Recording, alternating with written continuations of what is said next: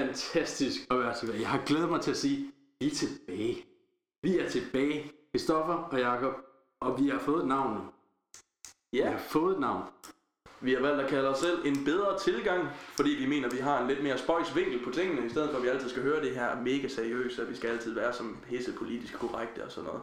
Vi tænker, at vi har brug for en lidt mere spøjs tilgang. En, en tilgang, der er simpelthen bare bedre end alt andet. En tilgang, der er lidt mere unik i hvert fald, kan man sige. Ja. Det, ja, den kræver sgu en, øh, en lidt mere spøjs vinkel, for at folk de gider fatte det. Så. Det, og det er den, vi kommer med. det er simpelthen det, vi bringer til her. det er vores vinkel. Der er ikke andet at komme efter. Og, og, og så sidder der jo nok nogen og tænker, altså hvor fanden har I været? Den ene person, der sidder og tænker det. Øhm, ja, godt spørgsmål først og fremmest. Vi optog første i juli. Juli eller juni, jeg kan faktisk ikke huske det. Jeg kalder juli. Ja, juli laver vi den første, øh, og eneste vi har lavet indtil videre, ud over den her. Og nu er det 1. december. Lidt et hul. Øhm, der er Vi- stadigvæk jul. Jul er i, navn, i juli, øj, så går det stærkt. Men det der er sket, det er, at øh, der har simpelthen været meget at lave. Ja, Skole, det kan vi ikke løbe, det kan vi ikke løbe fra, desværre. nej, desværre. Golf, Ja, den og pensionisterne, de den lyder. Ja. Nogle siger pensionister, og andre siger prestigiøse. Eller... Førtidspensionister. Ja, det kan noget, man også kalde det. Det kan vi jo også være. Man kan godt kalde os en valid pensionist. Ja, altså, så længe vi kan spille golf. så det har taget rimelig meget tid, og så basically bare... Har ikke været noget at snakke om i efteråret, har der? Nej, jeg synes ikke, der har været det historie. Jo, man kunne jo sige, at man kunne lave en optag til kommunalvalg og sådan noget, men vi tænkte også bare, at det kunne være sjovere at dække det efter valget. Efter, fordi der har man, der har man historien. Ja, vi tænkte, var mere dæk, når man sådan kommer på den anden side af det. Det er det. Ja. Og dagen i dag, der har vi, øh, vi har ændret programmet lidt. Ikke ændret det, men vi har fået et nyt twist i programmet. Ja, det må jeg godt sige. Vi har inviteret en gæst ind. Vi har fået nye ører med. Det har vi. Øh, Oliver, vil du introducere dig selv? Ja, goddag. Jeg hedder Oliver. Øh, Bo Vanting. Jeg er gammel DJ, du kan sige det sådan. Øhm, jeg går i klasse sammen med Tolle og Rand på gymnasiet. Øhm, jeg er 19 år gammel. Det er perfekt. Det er godt at have dig med, Oliver. Tusind tak. Øh, ja, vi tænkte, vi skulle lige have noget lidt nyt, end øh, os to gamle, der bare sidder og snakker om diverse emner. Vi glæder os, Det bliver så fedt. og jeg synes, vi skal komme i gang. Ja. Der er ikke andet at... Øh, I fredags var der Black Friday. Det er helt stor shoppingdag om året. Folk går amok. Jeg vil sige, at det eskalerer fuldstændig. Jeg synes næsten, det bliver værre og værre for hvert år. Ja. Og hver hver for hvert år, tænker man, så er folk begyndt at slå hinanden ned, som i USA. Og det må blive nej. ikke i Danmark. Vi er Folk vilde i er, Danmark. folk er vanvittigt rolige i Danmark. Altså, åh, hold da fast, 20% på den der, så må vi nok hellere løbe hen og slå hende ned. Nej, sådan er man ikke i Danmark. Nej, Man går stille og roligt hen og tager den, går op til kassen og betaler. Basically. Der er nærmest ingen kø alligevel, så Ej, det er sgu ligegyldigt. Og danske tilbud er latterlige. Er vi enige om det i forhold til USA? Ja, helt Vi snakker Danmark. Jeg smider den her kuglepen, den larmer. Øhm, Danmark. 20 procent. 25 procent. Er det ikke de tilbud, de kører? Jo, altså jeg tænkte sådan lidt, fordi nede i Humac for eksempel, der havde de jo et tilbud på en, en MacBook Air for Ja. Sådan det var, man kunne få til 7.000 og et eller andet, og den normale prisen, det var 7.000 og et eller andet. Altså det var måske 500 kroner, du kunne spare, ikke? Hvor over i USA, der var måske 5.000, du kunne spare. Eller sådan. Jamen altså, det er sådan noget... det, det er virkelig... Nå, kunne jeg få fire bananer? Jeg tror da hellere, jeg tager det billige alternativ og tager det her 65 tommer fladskærms til det herovre. Selvfølgelig smadrer de hinanden. Lige præcis. Men det er så også bare latterligt land USA. Syg i hovedet. Øhm, du kan måske lige snakke lidt om den danske først, den danske model. Altså over alle reklamer ser vi jo de her spar, spar, spar. Sorte sådan, vi går sort på fredag. sådan et pisse ligegyldigt emne. Men alligevel så bruger danskerne altså 30% mere, end de bruger på en normal fredag. Det er faktisk imponerende. Så, så har det en effekt? Jo, det kan man vel godt sige, altså. Hvad var det, vi sagde? Var det nord for 2,1 milliarder? 2,1 milliarder omsætter de for i år, 2017. På det hele, på hele Danmark? en dag på, i hele Danmark. Og det, er- det en øh, ny Black Friday-rekord i Danmark. Ja. Øh, på sådan 5,6 procent højere end det, det var sidst. Så De er vel imponerende. folk de bruger pengene, men, men jeg har nogle teorier om, at, at, at Danmark, det, er jo, altså det ligger jo op ad julen, det gør det også i USA, det ændrer sig jo ikke af, at vi Ja altså 6.000 km. Det ændrer sig ikke så meget. julen ligger stadig tæt på. Men danskerne har sådan en sindssyg... fæ- Altså USA, det er bare brug for brug. Vi har brug for det fjernsyn, og det koster ikke en skid, så nu henter vi det. Danmark, der er det lidt mere en anden tanke. Det er den der, koster nu alligevel 25% på det. Der det være en skam ikke at købe det som julegave. Så folk de er måske taktiske den dag. Folk de bruger det nok højst sandsynligt til at købe julegaver. Hvor i USA, der kan man sige, jeg tror faktisk, langt de fleste amerikanere, de har nok bare flere fladskærms-tv til at stå ude i deres garage, der aldrig nogensinde har været åbent. Jeg kunne sagtens forestille mig det. Jamen, jeg tror det virkelig. Altså, Sagtens. man kan så se, nu kommer I jo lige over fra USA, så Det gør vi. Oliver var med i USA. ja. Og Det er ikke fordi, I ved noget om, at øh, når eventuelt står på tv Altså, ude i garagen eller noget. Jeg havde da et uh, tv i kælderen, de aldrig har brugt, og det var 65 tommer. Så, altså, Præcis, det underbygger alle, alt det, vi har sagt. ja. Og altså de der små fjerns-tv i Danmark, var det sådan et, det er, sådan et, det er et fladskærms-tv, men det er meget lille fjerns, fladskærms-tv. Ja. Eksisterer USA. Alt skal være Så er stort. det computerskærme. Så, Altså USA er jo vanvittigt kontinent. Fuldstændig. Altså, land. Øhm, Jo større, jo bedre i hvert fald. præcis. Det er og, deres motto. Og, og, og, og, det betyder jo også, at når du kan få et fladskærms-tv for fire bananer, så har de tænkt sig at kæmpe for det, som var de aber. de slås efter de her fjernsyn Og det er syge billeder, når man ser de der sliding doors, der går op. ja. Og spurter de bare ind. Sådan en kæmpe masse, der bare vælter igennem, altså. Men gode historier derovre fra ingen døde i år. Der er faktisk ingen, der døde i år. Men to døde sidste år. Ja. Øh, øh, men jeg har sådan lidt sådan en artikel, der siger, at øh, der er stadig to folk, der blev skudt og alt muligt. Nå, okay. En, der blev stabbed og sådan noget. Så Jamen, jeg har set nogle rimelig voldsomme klip derovre fra med folk, der sådan har øh, taget fat i hinandens ting, og altså sådan hinandens, øh, lad os nu tage udgangspunkt i en, en hvad hedder det, en tv igen, ikke? Ja. Ja. Hvor folk de har begge to taget fat i et tv, og så de bare stået og lavet nærmest sådan det der ræb, Ja, præcis. og så Ja, ja, tårtræk. tårtræk, ja, lige præcis. Hvor der de simpelthen bare kæmpede til, til døden om det her skide tv, ikke? Og Præcis. det er så langt ude. Det er vanvittigt. Og så sidder man jo som, som borger og tænker, hvorfor fanden er det, vi inviterer de her dage? Hvorfor er det, at vi så i Danmark skal have Black Friday? Vi promoverer voldelige handlinger. Ja, og det kan godt være, at det er fredeligt i Danmark. Det er det. Der er nok nogen, der lige... Oh, skal du røre min kaffemaskine? Der står fem mere herovre, din kæmpe idiot. Men som udgangspunkt er vi jo fredelige for det.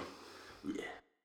Så jeg kan ikke se, hvorfor vi skal have den, øh, den dag her. Altså, Nej, jeg synes også, det, øh, jeg synes det er måske sådan, vi er begyndt at tage lidt for mange ting til os fra USA. Altså, Ja. det er farligt. Det er begyndt at blive en lidt farlig sportsgren, i gang her. Ja.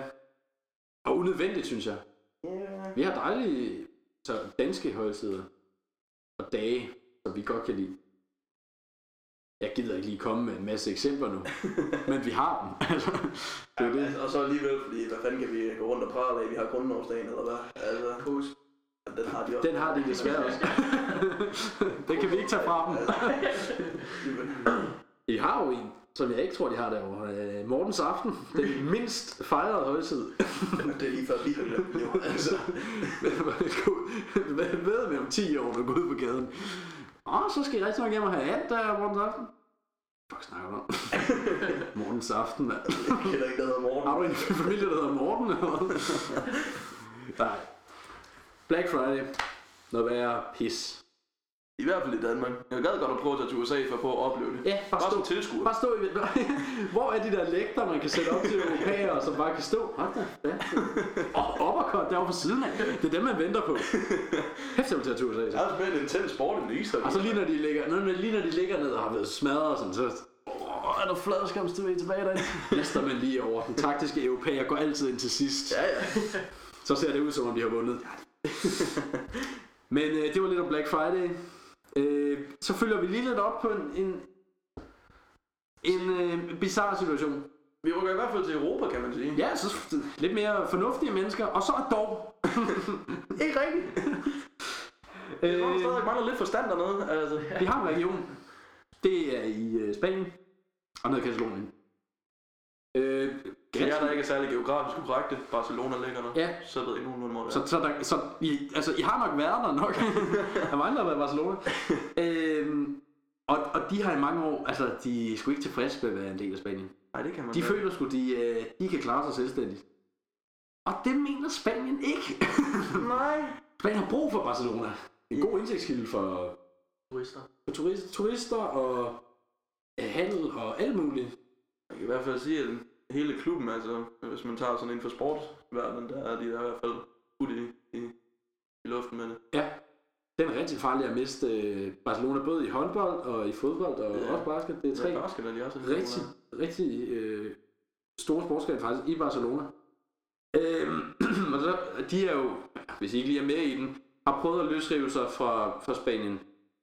De har haft nogle, de har stemt om det i Katalonien, og sådan lidt, yes, vi er fri nu.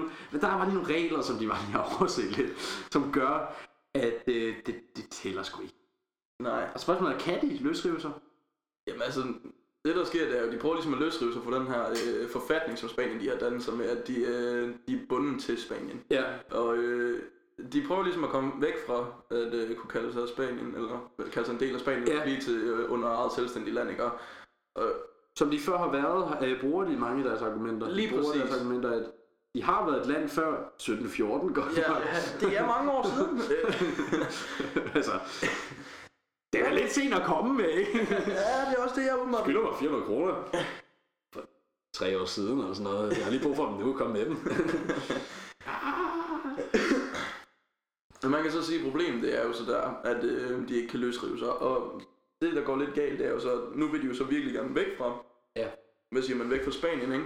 Men øh, selvom det var, øh, hvad var det, man sagde, var det næsten 60 procent af den katalonske, eller katalanske befolkning. I hvert fald størstedelen. Ja, det var i hvert fald en god slat, der øh, faktisk stemte for den her idé her. Mhm. Men øh, den spanske regering, de gik simpelthen ind og sagde, at vi har en forfatning, som der ikke kan brydes. Det er en ubrydelig forfatning, Ja. der vil jeg læse mig frem til. Jeg har også lagt an med nogle FN-love, der gør, øh, der er vedlagt, at hvis det nu er en koloniseret besat, eller et øh, område under folkeslag eller sådan noget, Mm. så kan man godt. Men Katalonien går ikke under nogen af de kategorier, fordi de i sin tid øh, godt nok blev, jeg tror ikke besat vel, eller koloniseret, men, men sådan overtaget af spanske øh, så enheder for, at det kunne bestå. Så jeg tror ikke, at man kan sige, at det kan gå ind under de der FN, og derfor mener de, altså Spanien, at Katalonien ikke kan blive selvstændigt. Uden at Spanien Ja. selvfølgelig giver dem lov. Ja. Det har de ikke tænkt sig. Nej.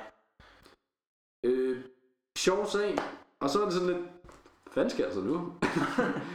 de har jo i grund og grund løsredet sig for sig selv. Øh, men de har ikke løsredet sig, fordi det må de ikke. så, så det er lidt specielt. Og mange af de steder, som er brugt som valgsteder, der har, det er lokaler, der er blevet brugt øh, kontorer, haller, sådan noget. Jeg tror nærmest, de har taget alle de brug med. Mange, mange steder, det er jo store steder, Katalonien er et stort område. Ja, De bliver nødt til at have nogle øh, bygninger, hvor de kan stemme i, for at sige, fanden vil vi løse, og så vil vi ikke. De har fået bøder de steder. De har fået Kæmpe bøder. Fordi de har været med til sådan noget bedrageri og sådan noget. Og, ja, hvad siger man næsten? Kupper mod staten og alt muligt. Ja. Helt sindssygt. Så hvis de ikke øh, kan betale de bøder, så var det bare fængsel. det var jeg gerne for. Så jeg vil nødt til at være politiet i Katalonien nu. Jeg til at være i Spanien lige nu, fordi de er i en presset situation. Men det er altid spændende. Og det har jo tænkt over det i mange år. Så det er godt. nok. Norge. det er mange. de har ikke været glade i mange år i hvert fald. Jeg ved ikke, hvor mange år de har tænkt, de har haft øh, tænkt sig at løsrive sig, men jeg kunne forestille mig i, i rigtig lang tid. Så Katalonien er lidt spændende. Så er der nogle, vi har nogle regioner og kommuner hjemme i, i Danmark også. Ja. Man kan De har sige, så der ikke tænkt har været lige så meget krigsbog herhjemme, som der har været dernede. Ja, de har så ikke tænkt sig at løsrive sig, kan man så sige. det er måske meget godt i sin helhed. Øh, bortset fra ham der fra Fyn, der tænkte, at Fyn skulle være et selvstændigt land. Han var lidt fucked, men øh, han var vist Det har bare... faktisk ikke hørt om. Han var vist bare en. Han har forskruet. Jeg fik at vide til en fødselsdagsfest på Fyn, så jeg tror, de har styr på det dog. Øh, kommunalvalget. Fulgte med? Ja, jeg var øh, rimelig indblandet i det, vil jeg sige. Ja. Ikke aktivt indblandet, men så både på sidelinjen og deltog meget. Og vi bor jo i, i Vejle Kommune. Aalborg er Horsens Kommune, ikke? Lige tilflyttet. Netop tilflyttet til Horsens Kommune, flygtet fra Vejle. Hvor alle er farlige, farlige Der er vist ikke politikere. nogen, der kan forstå. Ja, og Vejle Kommune, en, en kommune med forholdsvis tæt valgkamp. Ja, jeg vil sige faktisk, det var spænding til sidste slag. Man kan jo sige, det er ikke overstået endnu. Der er jo stadig... De har indtil den. 6. december. 6. december, ja. Der har de øh, konstitueringsaftaler, der kan ændres. Ja, det er indblandet forhandlingsaftaler, der øh, foregår mellem de forskellige partiledere. Præcis. Øh, men det er Venstre, der har borgmesterposten lige nu. Jens Ejner Christensen står Som, som spidskandidat i forløbet. han, er, han er rigtig meget the mayor man lige nu. Ja, Øh, og det er det, man ikke rigtig forstår, fordi at man kan jo sige, at Socialdemokraterne de kom jo faktisk ud med flertal af stemmerne fra øh, samfundet, eller hvad siger man, fra kommunen. Ja. Øh, Vejle Kommune. de havde flest stemmer. Ja, så det, det var meget tæt. Øh. Det var øh, Søren Peschat, der kom ud med øh, flertallet. Desværre bare ikke flertallet i partier. Mandaterne. Der var ikke nok mandater til Søren Peschat. Han øh, tabte 17-14. En rasende Søren Pichard. Han var helt op at køre. Han var bogstaveligt talt rød. Og det var fordi, han var oppe i det røde felt den her gang.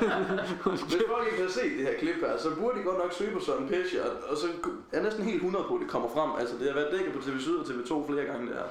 Hvor da han kommer stormende ud af et forhandlingslokale med øh, en af hans øh, medkandidater, og de har fået sådan et forhandlingspapir i hånden, eller stukket i hånden.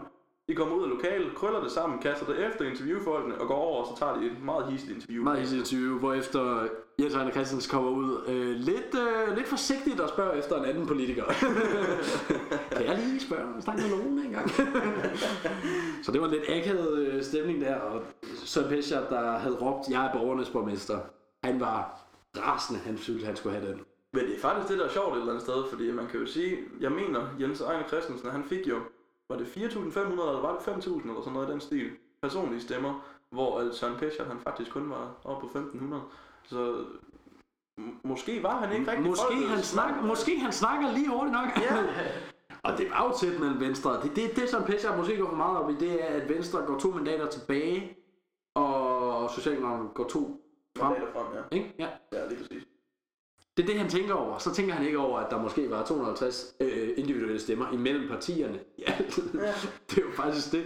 Ja, men man kan så sige, at det er sådan der, at de går op i lige øh, pt. jo, fordi at vi har jo stadigvæk de her, øh, selve borgmesterposten, den bliver jo først låst fast her fra den 6. december af, og det, det, de så går op i nu, det er jo ligesom at få lagt de her forhandlinger på plads, hvordan der man kan forbedre dem og sådan noget, og så kan partierne stadigvæk nå at vælge, øh, siger man, vælge side, hvis man kan Ja, sige det de sådan. kan stadig nå at kuppe dem, hvis Ja. man skal sige det på sådan rigtig... Og hvis man skulle øh, sådan tegne det op, så er det sådan, at øh, man kan sige, at øh, konservative, de kunne, øh, hvad hedder det, de kunne øh, faktisk afslutte hele skidtet, fordi de har to mandater, men de er bare blå blok, så de bliver højst sandsynligt led venstre. Ja, Så er der DF, som der godt kan være tilbøjelige til faktisk at hoppe over på rød blok. ja man har set kommuner, hvor de har gjort det jo. Ja, lige præcis. Og de har nemlig hele tre mandater at gøre godt med. Så hvis det er, at øh, Søren Peschat, han kan få dem over på rød blok, så kan han faktisk nå at sikre sig en, øh, en borgmesterplacering. Men han har travlt, Ja, den gale mand. ja.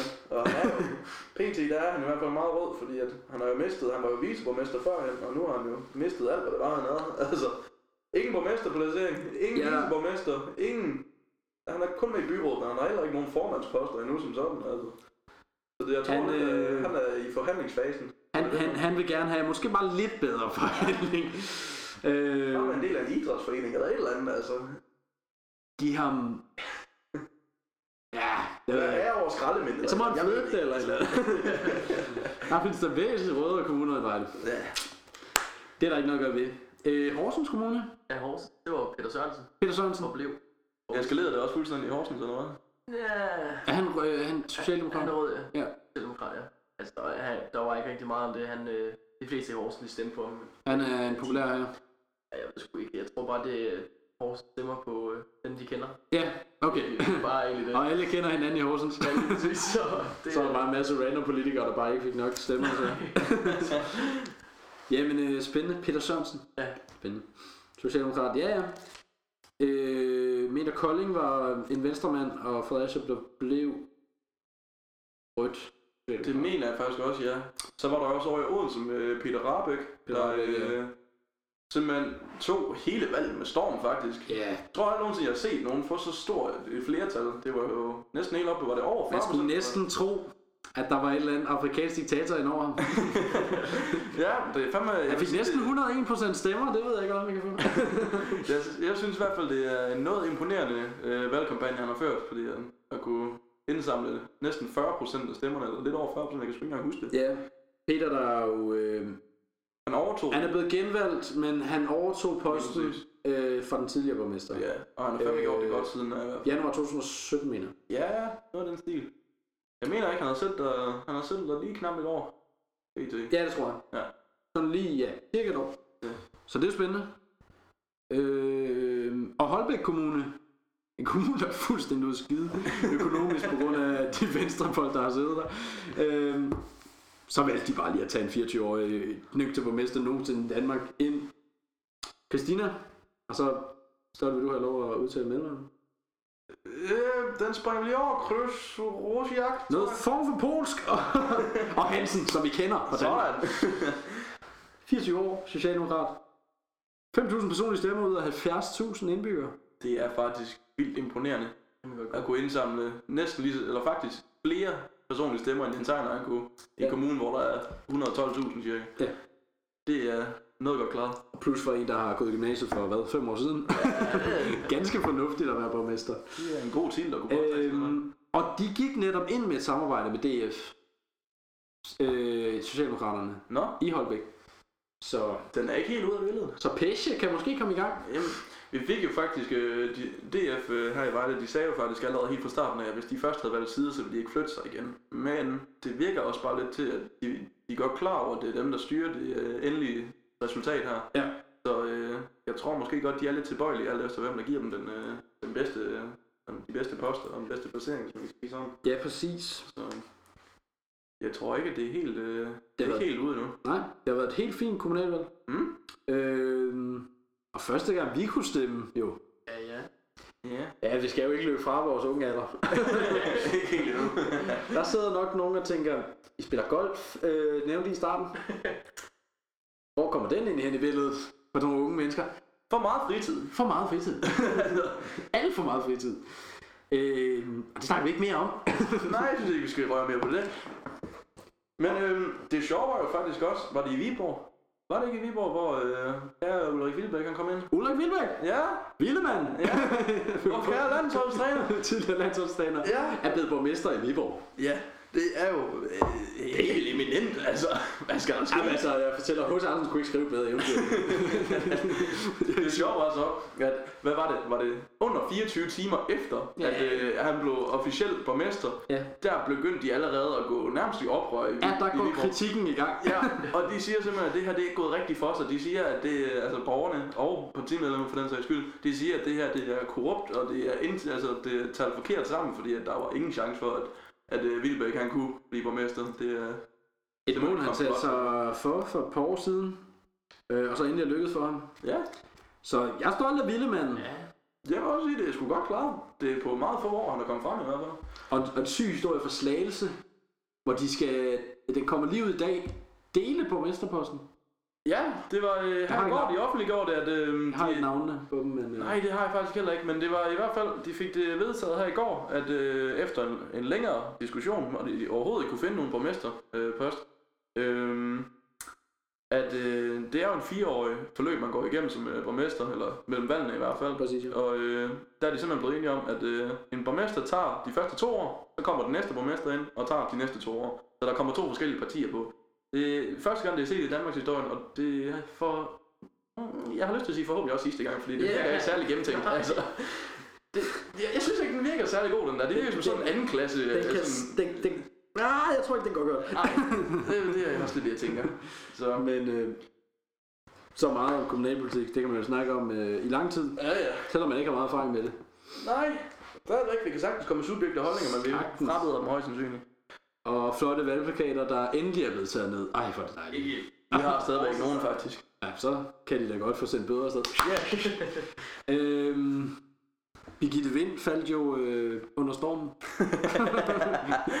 Socialdemokratiske politikere i Vejle, der øh, desværre mistede nogle plakater meget tidligt. Ja, det var faktisk efter første uge eller sådan noget. Ja, der var lige en storm i Vejle, der rev meget typisk Birgitte Vinds plakater ned.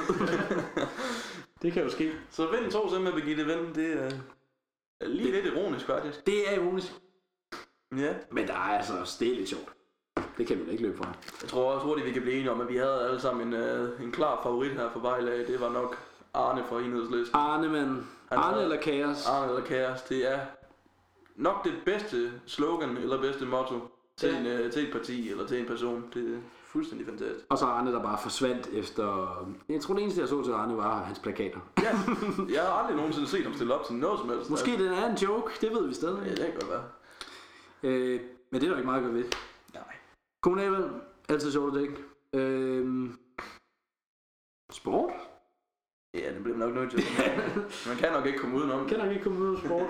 Et, øh, Danmark, der er jo et, et glad sportsligt land. Og nu endnu gladere, for vi har kvalificeret os til VM 2018 i fodbold. Ja, Sådan. og så sent som i dag, så fik vi også lidt offentliggjort uh, puljerne jo. Puljerne, ja. Øh, som vi kommer ind på lidt senere. Ja. Øh, de kvalificerede sig efter playoff-kampe, fordi de kunne ikke lige slå Polen i deres egen gruppe. Så de blev nødt til at kvalificere sig imod Irland. Det er Kom tungt. vi hjem på en anden plads, eller hvad var det? De kom hjem på en anden plads, ja. Ja, lige præcis. Det er de bedste to år eller sådan noget, tror jeg, Ja, det er noget, der spiller playoff-kampe. Ja. Blandt andet Sverige og Italien og sådan nogle Schweiz, tror jeg var med i det. Vi spiller mod Irland. Ja, Pisse fedt, vi trækker dem. Alle pisse glade, vi slår dem 200 på hjemmebane og sådan noget. 0-0. Den må straks være. Og nu har jeg lige et spørgsmål til jer. En optag til en fodboldkamp. Det kan altid være, det er meget afhængig af, hvor stor kampen er. Hvis det, er ja. hvis det er en første divisionskamp, så kører det lige 5 minutter inden, hvor de siger, hov, hov, hov, så spiller vi lige med dem, og vi spiller med dem. De spiller mod hinanden, og det gjorde de sidst den dag. Rimelig basalt til en landskamp, hvor vi kan kæmpe om at komme med til VM. Der tænkte de så noget andet. Hvor lang tid vil I mene, at en, en optag skulle være? Altså, hvis man tænker en landsholdskamp, så vil jeg måske sige, at det skulle være ligesom til en Champions League-kamp. Altså, man giver det der cirka en time, halvanden, inden noget af den stil. Meget normalt. Oliver, hvad er dit bud? Jeg vil skyde på fire timer. Ja. Ligesom, øh, hvad vil du mene, altså det er dit bud på, hvad det, hvor lang tid den varede, eller hvad? Hvad vil du så mene, at det skal vare? en halv time. En halv time. øh, de sender fra kl. 13 til kl. 20.45, hvor kampen starter. Jeg mener, det er alt for lang tid, og nu skal jeg høre hvorfor. Når man kan udlåde billetter til selve arrangementet under optakten, så er det en for lang optakt. Når man kører flere sæt af værter igennem på optakten. Ej, nu er det fandme stoppe. Ej, den er altså ikke gennemtænkt. Hvor meget man kan snakke om under sådan en optakt. Øj, VM i 86. Vi snakker VM 2018. Det kunne og køre samtlige Jeg er så ligeglad med VM i 86. Det kan vi snakke om, når der kommer VM. Lad os lige se, om vi kommer med til VM, inden vi begynder at snakke om de gode tider. Altså, jeg er rasende. Men som du sagde, det er, der er meget heldigt, at vi trykker øh, Irland, kan man sige. Fordi Ja. jeg vil da være ked af at trække øh, Italien i hvert fald. Og man kan også sige, at Sverige de er også begyndt at blive en forholdsvis farlig konkurrent. Jo. De har så dog ikke Zlatan med i år, men øh, jeg kunne så forstå, at efter, øh, efter at de ligesom slog Italien ud, og de faktisk kvalificerede sig, så vil Zlatan gerne med til Så VM. var han måske lidt tid klar på at komme med til VM. Ja. Jeg er ikke helt sikker på, at den mig igennem, men øh, det kunne da være lidt spændende at få se Zlatan i en Sverige uniform igen. Ja. Ikke at jeg vil have det. Ej. Ej, vi skal møde Danmark. Nej. Nej. Vi satser på, at han bliver væk. Øh, hvis jeg på, i hvert fald, at han bliver væk fra Danmarks kampe. det er jo så lidt fucked up, hvis han var i Danmarks kampe. Men alt om det. Øh, Danmark, de 0-0 på hjemmebane havde vi. Ah, så tænkte man, hold da fast, så bliver det sådan et hård kamp på udebane mod irerne. Øh, smadrer dem 5-1. Ja. Christian Eriksen spillede fantastisk. Ja. Bent og score. Det har jeg aldrig set før. Det er desværre set før. det er fair. Men jeg vil så sige, Christian Eriksen, altså, jeg tror også bare, at Christian Eriksen, han er sådan en, der har virkelig meget ud- udholdenhed, og han kan virkelig, han kører på i alle 90 minutter, ikke? Øhm, og det kunne man godt sådan lidt mærke på øh, det irske forsvar i hvert fald med Duffy og sådan noget, de begyndte at lave rigtig mange fejlafleveringer. ja, præcis. Det var også det, man så, at Duffy, han skulle lave en, øh, han skulle øh, lave en tæmning, og så var det egentlig, og så skulle ja, en clearing, det clearing, ja. ender med, at han bare lægger den til rette til Eriksen, der kunne lave et førstegangs øh, skud. Ja. Selvom de er under overlæggerne, ikke? Altså det er jo... Ja, jeg tror bare, at Irland, de øh, kører sig selv trætte til. Ja, og Irland jo et meget, ja, skal man sige, defensivt hold. De kan godt lide at, lige at få den første scoring, og så bare øh, sætte alle 11 mand ned på en de plejer at køre fembakkæden. Og den, den, altså folk, de startede med fire mænd i forsvaret, kan jeg huske i den her kamp. Ja. Øhm, og så var det, what? Fire i forsvaret? Hvor den sidste mand, han var så lidt længere oppe i angrebet, så scorede de så. De scorede Til til 6 1-0. minutter. Ja. Så sad man som dansker og tænkte, Det var vel at mærke Duffy, der faktisk scorede. ja, så sad man og tænkte, det kan fandme være løgn. Vi skal ikke gå ud til Irland. Og så fik de styr på dem. Øhm, fantastisk. Og så har de sgu trukket puljer i dag. Og Ja. kunne fanden om Danmark ikke har fået en ganske fornuftig pulje. Jeg tror, det Frank... var meget, meget fornuftigt. Meget fornuftigt. jeg tror, Frankrig. Dem kan vi nok ikke komme udenom. Den er grim. De har nogle forholdsvis gode spillere. Øh, lad os sige som det er. Fucking gode spillere. det er der ikke øh, top 100 i verden i hvert fald. Præcis. Øh, det er et hold med nogle rigtig store profiler og sådan noget. Det kan vi nok ikke komme ud af. Så har vi fået Peru. Okay. Der sidder jeg så og tænker, fuldstændig elendigt hold. Jeg aner intet om Peru. Nej, det er ikke, fordi jeg kender nogen derovre. Øh, jeg tror, de har en... Øh... Nej, jeg kan ikke huske, hvad.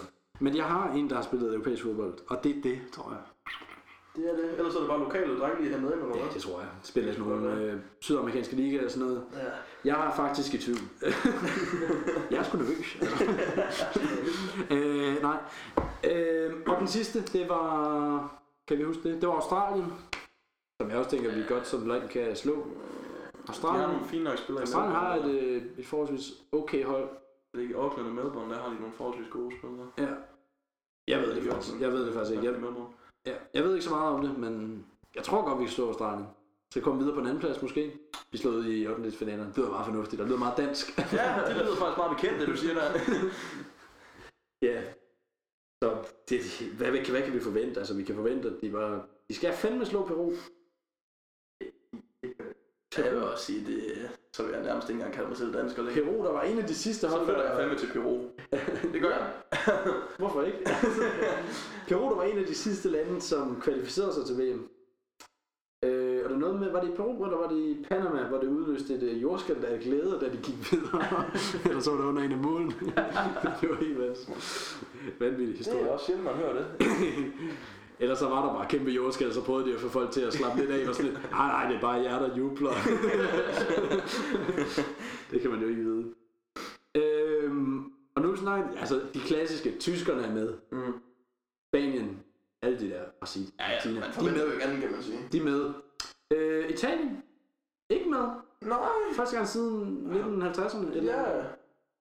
Det er en, over, det er en overraskelse. Den har jeg i hvert fald ikke selv set komme der. Og det gør, at Mr. Buffon har spillet sin sidste landskamp. Det er trist. Nej. Jo, det gør. Han har også været en gammel fætter. Ja, det er Ja. han. Det er han. Han er ikke ved, hvad fanden var han var. Er han 37 eller sådan noget, den stil? Jeg tænker næsten mere end det. 39. Det er faktisk ikke. Øhm, kunne ikke engang score imod Sverige. Sverige vinder samlet set 1-0. Uden Zlatan. Uden Zlatan. Uden Slotsen, ja. Det er faktisk det. Aldrig har jeg set, øh, aldrig har jeg set svenskere være mere under pres, end de var i en kamp på San Siro. de italienere, de kunne bare ikke få den bold ind over. Øj, mand. Det var... Ah, jeg tror ikke, den øh, træner har meget at lave i Italien efter... Ej. Italien er jo meget stolt folkefærd, så... Og, hvad forventer jeg jo? Og modsat, så kan man så sige, at den svenske træner, han må da højst sandsynligt være på vej videre til et eller andet tophold nu. Ja, ja. Afsted med ham. Ja, han kommer fandme til øh, Juventus nu, eller et eller andet, bare for at rubbe it in. De vinder VM. Øh. øh, men, men, men ham træneren i træner, han, han får ikke job i Italien igen. Er vi, er vi ikke? Er han ikke væk for evigt? Jo, det var jeg næsten skyde på. Sådan kan det jo gå. Men lige for at vende tilbage til noget det, øh, det vi snakkede om før her med øh, Piro, hvis de er gået videre, gik de videre på en første plads eller en anden plads? Øh, playoff-kamp mod et hold. så få en anden plads. Øh, Jeg ved ikke, om det er en anden plads, eller de har jo nogle andre former for grupper derovre. Der er jo ikke så mange hold. Det er det.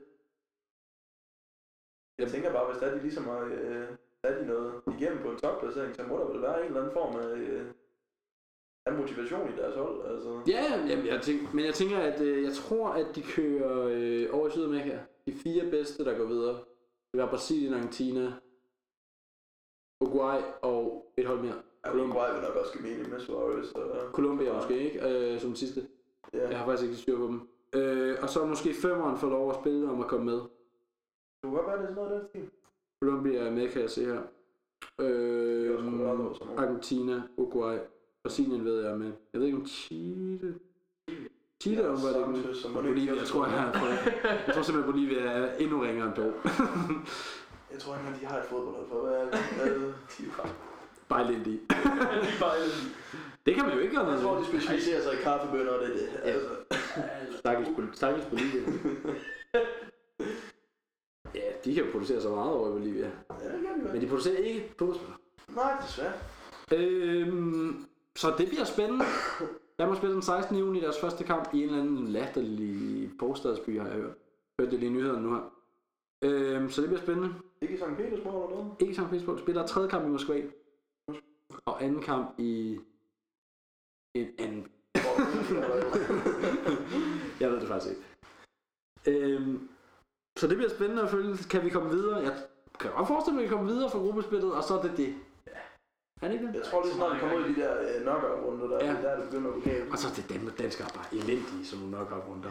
Der er sådan en dansk mentalitet om, at De har jo altid op som om, at uh, nu er vi allerede næsten i finalen. og Præcis. Så kommer vi 5 minutter ind i kampen, og så er det gået galt. Og så, så, så, så bliver det 4-0, så er man sådan, okay, hvad kan vi lære af det? Hvordan kan vi gøre det anderledes til næste VM? Altså, fuck, der er fire år Og til. det, det, det lige siges, det værste ved, at hver gang, at vi når med til de her VM eller EM eller sådan noget, jeg tror ikke, jeg har oplevet en eneste gang, hvor der, der ikke bliver vendt tilbage til 92. 92. Ja, Den skal nævnes hver evig eneste gang. Det er jo altså, også- det er jo næsten ligesom at høre om fucking slaget ved Dyby igen. Altså, vi bliver ved med at ligesom tænke tilbage på den her ene sejr her. Det er jo en Hollywood-historie. Ja, det er det. Kan man ikke, det kan man ikke løbe fra. Ej, men jeg synes også bare, nu øh, kan vi næsten genfortælle den for, øh, for simpelthen de der optag-runder der, altså. Det er perfekt. Optakten skal altid indeholde 92. Så må den gerne være fra 13 til 2045. Men videre, videre for fanden. Ja, Masser af fodbold. Til håndbold. ja både kvinder og mænd faktisk. Kvinder og mænd, vi går ind i det klassiske håndboldvinter, som man kalder det. Ja. Kvinderne i december, mændene i januar. Er det januar? Januar, ja. Øhm, kvinderne spiller i Tyskland og herrerne i Kroatien. Øh, VM kvinder, EM herrer. Kvinderne, jeg er ked af at sige det. Det bliver ikke til skid. Øhm, danske, det på starten af. jamen, danske kvinder, og det er ikke for at lyde. Ja, man synes, eller noget. Men der er en eller anden mentalitet i kvinder, der er sådan lidt, åh oh, nej, nu er vi været med to mål. Så vi skal give op og stå i hjørnet og græde. Altså, jeg gider ikke se på det. Jeg skal kæmpe til det sidste, og så sådan lidt, det gør de da også. Mm. Ikke på samme måde som mændene gør. Skal du passe på? Jeg passer på. Jeg holder mig tilbage, og nu giver jeg den lige videre til jer, så kan I lige prøve at smage lidt på den. Jamen ja, altså, jeg har da også sådan lidt... Jeg foretrækker da bestemt at se mændene spille, uden at det skal være alt for diskriminerende at sige det her. Men det er måske også fordi, at der er lidt mere den der fighter-mentalitet blandt mændene, fordi at, jamen, mændene de har for helvede der vundet. Havde de ikke vundet OL, eller også var det sølv, de vandt OL, eller hvad var det? de vandt ordet. De vandt OL, ja. Ja. Og øh, jamen, de har vundet diverse titler, ikke? og kvinderne har jo også vundet en del, ikke? men det er som om, at efter de vandt det, så er der ikke mere at vinde. Altså, Nej, det, det, er som om, de ikke vil have øh, titlerne flere gange. Altså, de vil gerne, øh, hvad siger man, passerer fakten videre. så er det bare mere spændende, simpelthen. Det kan jeg sige. Ja, altså. Altså, altså, altså, der, der- er mænd, de har sgu da også langt hår, så det giver næsten det samme. Der findes fine kvindesportsgrene, men altså når man sætter kvindehåndbold op imod øh, herrehåndbold, så er det det samme. Man sidder, man sidder og ser kvindehåndbold, og så bliver man sådan vant til, hvor hårdt de kan skyde og sådan noget, så kommer det mænd, og så er sådan åh, der kæft, han skyder hårdt ham der. Og så er det bare, at man skyder fucking svagest altså, jeg gider ikke Jeg det. tror også, det der er med mændene, det er det jo, altså, mænd de er jo lidt bedre til det med kontaktsport og sådan noget. Altså, Præcis. det bliver lidt mere fysisk blandt mændene og sådan noget. Så. Præcis. Bygget bedre jo også, ikke? Det er naturens side øh, for det meste, Det ikke? kommer vel an på, hvordan man ser på det. Det det kan- kan... ser bygget fint, eller man bliver bygget godt, som i at man... Jeg tror, de fleste håndboldspillere er bygget, som man vil kalde det, solidt. Ja, ja, de er faktisk meget robuste, når man tænker om. Men altså, det er jo altid spændende, og altså herrene kommer vi til at snakke mest om. Herrene er kommet i gruppe med Spanien, Tjekkiet og Ungarn. Et, øh, TV2's håndbolds ekspert, Ben Nygaard, har sagt, at han er tilfreds med. Spanien kan være farlig. Spanien er farlig, det, det kan vi ikke løbe udenom. Ja. Øh, og det synes jeg egentlig som sådan, at Tjekkiet og Ungarn også godt kan være. Og været deres problemer før, i hvert fald Ungarn, der slog os ud af sidste års EM. Ja, Ungarn, Og VM. jeg husker det også, om de var en rimelig stærk konkurrent. Jeg ved ikke, om de er blevet dårlige, om de har mistet nogle af deres profiler. De havde jo ham her, den kæmpe nummer 19, uh, Natch, eller sådan noget. Øh, på sådan to meter... Ja, skal vi kalde ham to meter latterlig? Ja, To, to meter latterlig, passer det ikke mig? Det passer fint. Øhm, han stoppede, han var at være gammel. Jeg ved ikke, hvad de har nu, men jeg ved, at det er sådan et hold, man, man skal passe på dem. Altså, man skal, ikke, øh, man skal ikke sove på dem, for det gjorde de sidste år. De, det, der irriterede mig med sidste års VM, var, at der var lavet de nemlig den der klassiske med, åh oh, nej, nu er vi videre, nu vinder vi det hele. Morten Ankerdal, eller hvad fanden de ellers sidder i deres studie, de er sådan lidt, nu slår vi Ungarn, så skal vi bare se, om det er Sverige, om det er Norge, om det er Spanien, vi skal møde i semifinalen. Bang ud i kvartfinalen. Hvor er det pinligt. Hvor er det pinligt. Den var så god. Og så står de jo der bagefter. Øh, det er jo helt klart ikke øh, noget, man kunne forudse. Og Mikkel Hansen skulle jo bare score tre mål mere, så ville vi jo være videre. Ja, men det gjorde han ikke. Det kan man sige. Altså, man kan jo ikke bare være afhængig af Mikkel Hansen. Selvom det måske er ham, vi kører mest på af sporten. Altså. Det er ligesom 92 jo. Ja, I fodbold. det er det faktisk næsten. Men der er jo altid, man, man forventer jo altid, at Danmark de er med i semifinalen i herrehåndbold. Der er nogle gode, gode hold. Øh, Frankrig og Kroatien, dem kan man nok ikke komme udenom. Kunne være stærke favorit øh, til finalen. Men vi vil gerne altid have Danmark i den semifinale. Og så har vi altid en forhåbning om, at kommer vi nok i finalen. Jeg glæder mig til at se det.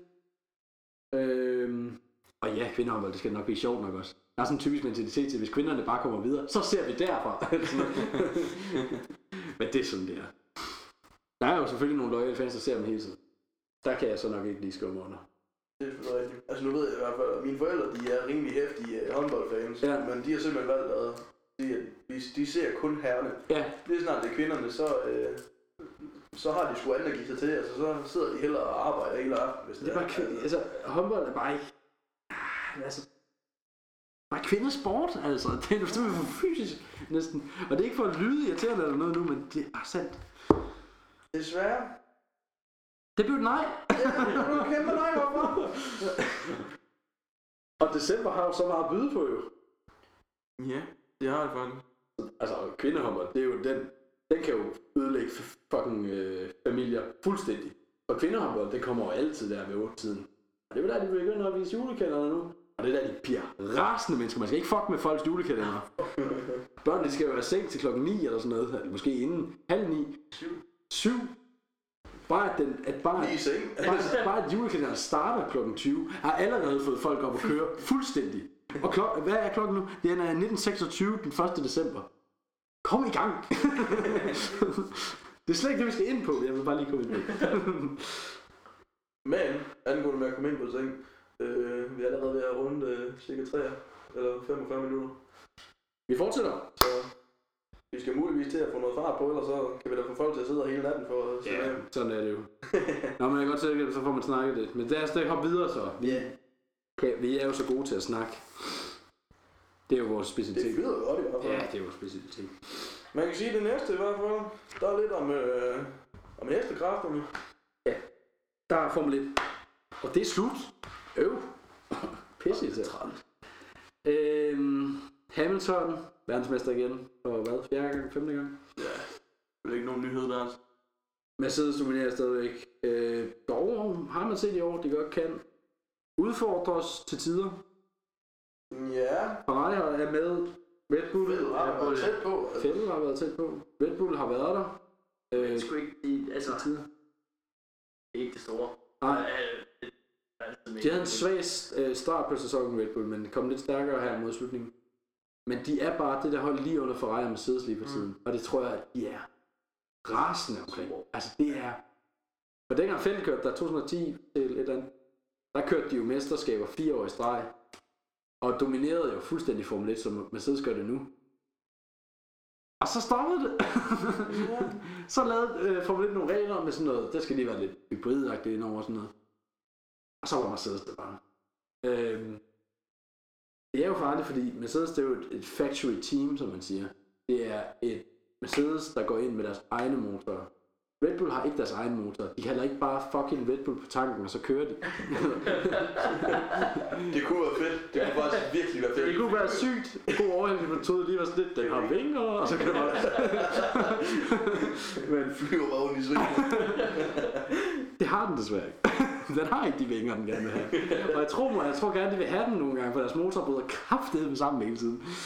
Øhm, siger en, en ærgerlig Red Bull-fan herovre. Det skal vi ikke komme ind på, jo. Jeg er pissur. og resten. Øh, de kører med noget, der hedder Takoya motor. Jeg tror, det er Renault, der, der er bare lige, der er bare lige et uh, Takoya derinde over. Øh, og de har sgu ikke lige virket optimalt. Nej, det er fandme skuff. Øhm, og så er der jo en helt, helt store historie i Formel 1 lige nu. Det er den her Halo. Øhm, og hvis man ikke lige øh, har den, så er det, øh, så kan man kan finde billeder af det, bare skriv Formel 1 Halo. Øhm, det skal beskytte kørende, og kørende hader de fucking hader den. det er det værste, de ved. Det er den her Halo. At de har jo testet den igennem to år nu. Og de, altså, hvis man ser billeder sådan lidt, hvordan fanden kan de se, når ja. den er der? Det. Øhm, det kan de godt. Altså, det, det er faktisk ikke svært for dem, fordi hvis I forestiller jer, at jeg har en hånd op foran hovedet, ikke? Du kan godt undgå at se hånden, sådan, og så fortsætte at se, hvad der er bag ved hånden. Altså, når man Så kører med den ser 300 voldsomt ud, når man sådan ser den fra, øh, fra fronten af. Ja, præcis. Men det er fordi, at når der så kommer ned i hovedet eller øjenhøjden, der bliver den smallere. Så Præcis. Hvis du ser den inden for kabinen, der er billeder af den. ja, Så, altså, du kan sagtens se. ja, ja. Men de hader den stadigvæk, fordi der er lige den der streg inde i midten. Jeg tænker, når de kører 300 km i timen, det er sgu da... Ja, ja, og jeg kan godt ved, at man begynder sikkert også at ryste min i helvede. Det, det tror jeg helt sikkert, og det er også den, de snakker om, at, at det der rystelser kan gøre øh, At den kommer til at være noget, men de har jo testet den i to år, og kørende ser ikke nogen, altså, altså materielle skader, eller noget, der er ikke nogen, der har kørt galt eller noget med den, øh, under træningerne. Der er ikke nogen, der altså i hvert fald beskylder den lige frem, og det havde de jo nok gjort, fordi kraftedeme, de hader det pis her. Der er ingen, der gider at køre med det. Der er ikke en, der står i hjørnet og siger, nej, det er faktisk fint nok. og det kommer jo ifølge af... Men tror du ikke, at det er fordi, at de egentlig... Øh, en ting er vel, at den giver den her mindre blindvinkel, altså de påstår ikke, men er det det ikke fordi, at de måske kunne forvente, at der kommer en ekstra, altså ekstra vægt på? Det er... Det menes at være en... Øh, det kan jo kunne være irriterende for de lidt tungere at køre i feltet, og så tænker jeg, det sgu da en fucking bil, var 30. Men der er så meget finvægt i Formel 1, at de kører der faktisk 20 vejer, kilo kan virkelig gøre en forskel. Ja. At de kører der vejer lidt mere. De, de kan hurtigt blive straffet på den her. Og det er sådan, fuck er det for noget? Men sådan er det. Når, de, når bilerne skal veje det samme jo, så gør kørendes vægt jo Kæmpe faktisk en forskel. Hvis der er en, der vejer, de vejer jo ikke en skid dem her, 60, og så er der en anden, der vejer 78 kilo. Det er også det, altså, Det det er jo 18 nærmest heller ikke mere været 71 eller sådan Nej, noget. de er altså, jo- de er vildt lave, de her mennesker. Vanvittige små mennesker. Det er fandme hobbitfolk, vi har fundet frem til. Fuldstændig. Vejer ingenting. Pissegod form alle sammen steder. Ja, ja. Dem skal man have. Øh, apropos en mand, der tidligere har kørt Formel 1 meget. Robert Kubica, Polak, der har kørt for ja, Williams eller sådan noget. Nej, jeg kan ikke huske, hvor han har kørt. BMW tror jeg, han kørte for blandt andet. Øh, han skal måske tilbage. Han havde et uafsindigt klamt crash på, i Canada. Øh, og så tænkte jeg, ej, Formel 1, det, det holder vi sgu lige fra. Så kørte han rally, og han kørte alt muligt mærkeligt. Nu er han på vej tilbage, og måske for Williams, hvor Philippe Massa stopper. Anden Formel 1 kører også kørt i rigtig mange år. Øh, så den bliver spændende. Det er en helt stor historie lige nu. Kan Kubica komme tilbage? Fordi Kubica var crazy. Han var god. Men det der crash, det kostede lidt det hele for ham. Hvad var, øh, du, du nævnte den her Halo. Hvad var Ja. ja. baggrunden med det? Altså, for at de lavede det. Det For det er simpelthen sikkerhedsmæssige årsager. Var der en... Øh, Der er en Episode. en episode øh, nylig 2014 på, i Japan, hvor der simpelthen er en øh, racer, der hedder Bianchi, der øh, omkommer, fordi at øh, det er vådt, det regner, det har regnet, ikke? Løbet er ungefær slut, tror jeg.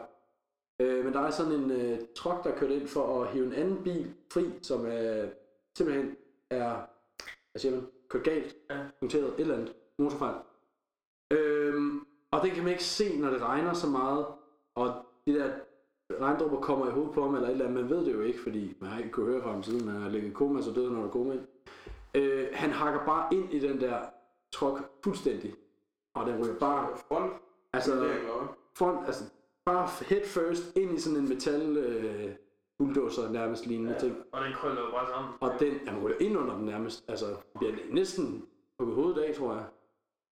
Det er en rimelig klam historie. grimt. Rigtig grim historie. Og Hovedet røg nok ikke af, hvis det var en anden i koma. han levede i et par måneder, og så ja, så døde han desværre. Koldet respirator. Total trist historie. Den håndter Formel 1 lige nu, og de vil rigtig gerne have sikkerhed, fordi det er en lortehistorie for Formel 1 at stå med, Ja, det giver nok et rimelig dårligt ry. når at de mister kører. Ja. Og mener også, at Bianchi mistede sin farfar i en, eller farfaren død inden Bianchi blev født i en motors, øh, motorsportsulykke, hvor faren så tænkte, jeg dropper det, jeg kører ikke motorsport, det er for farligt. Så, Selv Ah, så er det måske ikke så. altså igen. Ja, og det er så baggrunden for, at de er begyndt at implementere det her. De havde også tænkt på sådan nogle glasruder, man kunne sætte op foran. Men solen Ligesom skinnede, DCM-biler eller hvad? ligesom det, altså bare cockpit over nærmest. Eller bare plastik nede foran. Ja, lige præcis. Ligesom på motorcykel for eksempel. Ja. Men øh, solen skin, skinner øh, dumt ind på det, for det skal være sådan noget plexiglas, så det ikke kan... Så øh, den droppede de rimelig hurtigt. Selvom jeg tror, at de vil være mere fan af at køre med det. Man kan sige, det giver ikke blind vinkel, plus det giver stadig noget sikkerhed i en eller anden form, ikke? Ja. Og jeg har set, øh, der er Red Bull, tror jeg, har lavet sådan en video, hvor de slynger et dæk ind på det der glas, hvor den bare bouncer bare Ja, af. bare tilbage, ja. Så den er spændende. Så er det, du sagde, der ikke var en, øh, altså hvorfor de ikke kunne lide det.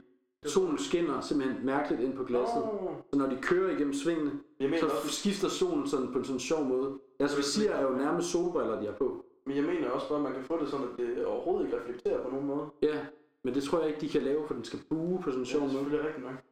Jeg snakker lidt om det, jeg er ikke helt sikker. De, Formel 1 er i hvert fald mere hype. De har sgu nok også bedre styr på det, end vi har, så de har nok Ja. testet alt det, vi Ja. snakker om. De, har, de er lidt mere hype på haloen i forhold til køren. Øh, men den skal være med næste år. Halo. Haloen er blevet indført næste år. Øhm, der var så også øh, i tidligere år indført et nyt kvalifikationssystem. Det tror jeg, at de fleste i Formel 1-verden har glemt allerede. Og det var en fucking forfærdelig ulykke. Fuldstændig frygteligt system, og den har vi glemt meget hurtigt igen, sikkert. Men øh, ja, videre. Så skal vi lige snakke lidt øh, Kevin Magnussen. Øh, han får 19 point i år. Vi skal sige, at hans bil er ikke god. Men det ikke. det er han kraftedme Jeg heller. kan ikke. godt sige det, fordi han er dansker, men Altså nu må han er jo ikke. alle dem, der... op til hans fars ryg i hvert fald. Ej, men altså, jeg har op til ingen ryg, altså. altså helt ærligt. Der må være nogen i den lejr, der kan se. Godt nok så vil jeg sige, at hans teamkammerat har haft, han havde en fin start på sæsonen, og så lige pludselig kunne han ikke finde ud af at bremse den bil. Han er også elendig. Det er jo ikke noget at gøre ved.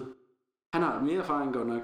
Men, men ja, jeg synes, Grosjean stadigvæk er en bedre kører end Kevin Magnussen. Det der er jo frygteligt at sige, det er jo, at han er ikke god nok til at køre Formel 1. Og det er desværre sandhed. Han er desværre ikke god nok til at køre Formel 1. Og der sidder jo hundredvis af danskere, milliarder af danskere. Jeg ved godt, der ikke eksisterer. men der sidder mange danskere, der siger, nu skal du passe på, kammerat. Nu skal du fucking passe på. Det er vores stolthed. Ja. Ikke? også? Wozniacki fucker man ikke med. Fucker heller ikke med Kevin Magnussen med. Eller tror du. Mener næsten lige så meget tilbage til det, som folk de der kommentatorer, de gør. Altså, det er det er næsten optagt, det her. Du skal ja, det. Du sidder til 20. Det gør det. Nå, han er bare ikke god nok. Det kan jeg sige. Han er for... Det kan godt være, at han bare mangler erfaring. Det, det kan jeg ikke sige. Der er selvfølgelig også Formel 1 der er kommet efter det efter årene, ikke? Men det der lever Kevin Magnusens spøgelse i alt det her. Det er ikke hans far for eksempel. Det må man godt tro. Hans far er jo en af de mest vindende racerkører uden for Formel 1. Men det er den start, han fik på Formel 1. Hans anden plads i Australien. Mm. Hvor man, okay, han er den bedste Ja, ja. racerkører i verden. Anden plads i hans debut. Ja. Det er ikke klog. Han har ikke fået på til siden. han har ikke sluttet, nu? han har ikke sluttet top 5 siden. Jeg ved godt, at hans biler har været værre end den McLaren, han kørte i på det tidspunkt. Det gider jeg ikke snakke om. Han har bare ikke lavet de der resultater, som i en god stime. Det skal han, for at han kan blive Formel 1. Jeg mener, han har en toårig kontrakt på det hold, han har nu. Og går ind i den sidste år af hans kontrakt der. Og jeg tror ikke, han får det år. end det. Jeg tror, det, det vi går ind i, er Kevin Magnussen sidste år i Formel 1. Det prøver. Ja, hvis du går tilbage en klasse. Ej, Jeg tror, han kommer til at køre øh, Le Mans-klassen eller sådan noget. Ja, jeg kan godt forestille mig, at han går videre ligesom sin far. Ja, ja, Øh, præcis. Jeg tror også godt, at han kunne køre for eksempel Porsche. Jeg kunne godt forestille mig, mig. godt forestille mig ham i en Porsche. Og der tror jeg egentlig, at han ville kunne gøre det fint. Jeg siger ikke, at han er den bedste kører. Slet ikke. For der er nogle fucking stabile kører i det der felt. Og du skal være stabil der, det er det farlige World Endurance Championship. Du kan ikke lave de der bremsefejl. Du kan ikke Nej. lave nogen fejl overhovedet næsten. Det er så farligt. Også selvom du kører de Spørg Toyota, de har bare ikke råd til flere fejl. jeg tror, de kører rene japanere. Minus på kontoen Jeg tror simpelthen, de kører rene japanere næste år, bare for at de kan henrette folk, hvis det går galt igen. Jeg er sikker på det. Og en ny, fantastisk historie. Alfa Romeo vender tilbage til Formel 1. Den er farlig også, fordi øh, som vi før har diskuteret, måske ikke lige på podcasten, det kan jeg ikke huske, om vi gjorde sidst. Nej, det gør vi ikke. Meget ikke et holdbart mærke, Alfa Romeo. Nej, det kan vi da godt blive enige om. Og der kommer til at være så mange De har jokes. fået mange diskrete dish i hvert fald Ja. gennem tiden. Der kommer til at være mange jokes, hvis deres biler går ned. Øh, de er gået ind med et holdet Sauber, øh, der lige nu ligger langt nede. Øh, længere nede end Kevin Magnussen, kan man så sige. Det er muligt. Det er desværre muligt. Sauber har været elendig de sidste par år. Øh, det der, de var egentlig gode et år. Øh, så kom de så ind i den der periode med øh, det der hybrid noget. Og der kom de aldrig helt med op, som de andre hold gjorde. Der tabte de lidt det hele faktisk. Lidt ærgerligt for dem. Øh, hvor de faktisk kørte på podiepladser for et par år siden. Mm. 2013. Lidt øh, ærgerligt for dem. De var med for 30 år siden. De er tilbage. Sådan. To simpelthen 30 år. 32 år for at være sådan lidt. Nu har vi den. Nu har vi den. Det kan sgu godt. Jeg ved ikke, om det bare. Ja. De har nogle hårde konkurrenter i feltet. De har Ferrari, de lever jo også motor til flere hold og deres eget hold. Så går lidt og udfordrer lidt italienerne der. Det er hvad der kan ske. Øh, vi stryger videre med motorsport. DTM. Hvis man kender det, tysk motorsportserie med de store tyske brands. Audi, Mercedes, BMW. Øh, det er nok, udover Formel 1, den fedeste motorsportserie, der eksisterer. Lyden på bilerne er eminent. Øh, Ja, hvis der man gerne vil have en, øh, en rigtig god oplevelse, så er det sådan en DTM, Ja. øh, sådan en DTM-race, og prøv at høre den der lyd der. Det er, Præcis. Og øh, DTM, det er tæt. Det er kraftigt tæt, det lort. Det er seks biler for hvert, der er seks biler for hver øh, konstruktør, ja. hvilket gør, at det kan være meget tæt. Det kan være både ham, hvis du kommer sidst i det ene race, så kan du godt vinde det næste. Så Mm. det kan være helt spredt. Et hold kan gå fra at være den, der dominerer lørdagen. De kører to løb hver weekend. Ja. De kan dominere lørdagen, og så kommer der bare nogen inden om søndag, fordi de har fundet ud af noget, de kan gøre ved. Der er nogle vægtregler og sådan noget, der kan gå i spil. Det er virkelig spændende motors- motorsportsklasse. Øh, og der er nogle gode kører med. Det skal vi glemme. Vi har tidligere Formel 1 kører. Vi har tidligere øh, World Endurance race kører. Ja, der var en del af det. Øh, hvis man kender Paul Di Resta kører for eksempel. Er dem. Øh, og nogle store tyske kører og sådan noget gennem tiderne har kørt. Alle mulige fint. Øh, I år er det René Rast, der vinder. Ikke så kendt kører, øh, hvis man tænker på andre ting. Han har kørt øh, World Endurance Race. Han har kørt meget for Audi og andre former for race. Øh, men han vinder i år. Det er til mester. Bum. Den havde Audi trængt til, fordi at øh, BMW vandt sidste år, Mercedes vandt forrige år. Jeg mener faktisk også, Mercedes vandt forrige år igen, ellers så var det BMW. Audi har virkelig øh, manglet den her. De blev så også nummer 1, 2, 3 og 4 i mesterskab. Det er fandme en god Så afslutning. satte de den lige på plads. Ja, jeg ved ikke helt, hvad der er sket, men de har fået sådan en eller anden venlig opsang der ude i øh, En- boksen. Ufattelig god afslutning. Mike Rockenfeller, en sindssygt god øh, tysk racerkører, havde bare en vanvittig afslutning, hvor han bare gik amok. Man så og tænkte, hvad fanden foregår der, Mike Rockenfeller? Du har været 39 år gammel. Stop! kan tør du bremse? han, var, han, han havde det rimelig godt. Og så selvfølgelig René Rast. Han var bare stabil igennem hele. Han kørte nogle gode kvalifikationer næsten hver gang. Øhm, så den er interessant. René Rast, jeg ved ikke, om han fortsætter øh, næste år. Jeg forestiller mig, Hvis- sådan en kvalitetskører lige nu. Det jeg sagtens forestille mig. Også fordi det er en så fed klasse. Øhm, men det er ikke sikkert, at den eksisterer så meget længere. Det er den lidt farligt. Det kan man lidt frygte i hvert fald. Mercedes har, har troet lidt med at melde sig ud af lortet. Øh, mest af det fordi, jeg, jeg, altså det er rygter, men folk mener, det er nok fordi, at Formel 1 fylder så meget inden for, hvad hedder det, inden for Mercedes, Ja. at det måske, øh, at det måske overskyer DTM-tiden en lille smule. Og man kan godt se det på resultaterne de sidste par år. Øh, de vandt så godt nok øh, 15 og sådan noget med Pascal Wehrleins øh, Formel 1 kører lige nu. Så den er lidt svær, ikke? Fordi hvis Mercedes melder sig ud, kan ikke bare køre Audi mod BMW, vel? Du bliver nødt til at få en ny ind. Og den er bare svær, fordi mange af brandsene er under samme konstruktør, Mm. hvis man kan sige sådan. Volkswagen. Volkswagen Audi og... ejer jo Audi. BMW. Ja, altså Volkswagen ejer de fleste sådan, de andre store tyske mærker. Det skal jo være tyske mærker, de må ikke bare lige smide sådan fucking, ja, blandt Det ord. kan i hvert fald være dumt at smide Volkswagen på, fordi de kan jo bare bede om, at, altså, Ja. i og med at de er moderselskabet til alle andre, de kan jo bare gå lige ned og bede om alle opskrifter på... Jeg skal lige have den motor. Ærligt, altså. Og så er de med i toppen allerede. Lige præcis. Og det er jo så snyd for Det Audi. Det er derfor, de går ind i det, fordi Ja. altså, det, det vil ikke give mening. Jeg tænker bare, at de tager et cut af det, som der er Ja. de forskellige brands, jo. Præcis. Men til gengæld, så kan man få Opel ind over jo. Altså, Det er det. Det er den, de tænker over. Kan Opel... Opel ikke kom en del af tilbage. De, de blev opkøbt af Peugeot, sagde ikke? Ja, Peugeot køb, køb, købte dem i starten af 2017. Hvad, hvad, hvad kan Opel? Har de nogle gode motorer? Det er det, det er det, man jo ikke ved. Nej. Men Opel har været med i DTM før.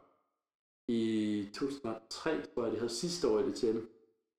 Så det er lang tid siden, ikke? Ja, Men de har været der. Så spørgsmålet er, de tænker, kan de gøre det igen? Deres manglende resultater gjorde, at de meldte sig ud. Man kan jo se, at de har sættet meget på sidelinjen, så de ved måske, hvad der skal til, for at de kan komme, øh, Præcis. komme med. Og det, altså det, det, de store brands gør, Audi, Mercedes og BMW, de tager jo en af deres øh, normale biler fra gaderne, og så modificerer den jo bare om til, at det er en racerbil. Det står der ikke specifikt i reglerne, de skal gøre. Altså der står det, så de kunne i princippet godt lave en helt ny. en, en helt ny bil, og så lave en model ud for den, eller bare lave en model ud for en racerbil. Mm. Det står der ikke noget om regler, at de kan gøre. Så den bliver spændende, Opel. Den bliver spændende. Spørgsmålet er så, kan de følge med? Første sæson bliver nok svær. Det kan man ikke komme udenom. Det er som en Formel 1 hold, der går ind i Formel 1. Den bliver altid svær. Der er selvfølgelig nogle regler, de skal leve op opbakning mere og sådan noget. Præcis. Det kan godt blive lidt svært. Man kan godt forestille sig, at en franskmand ikke vil give dem lov. Øh, nu må vi se.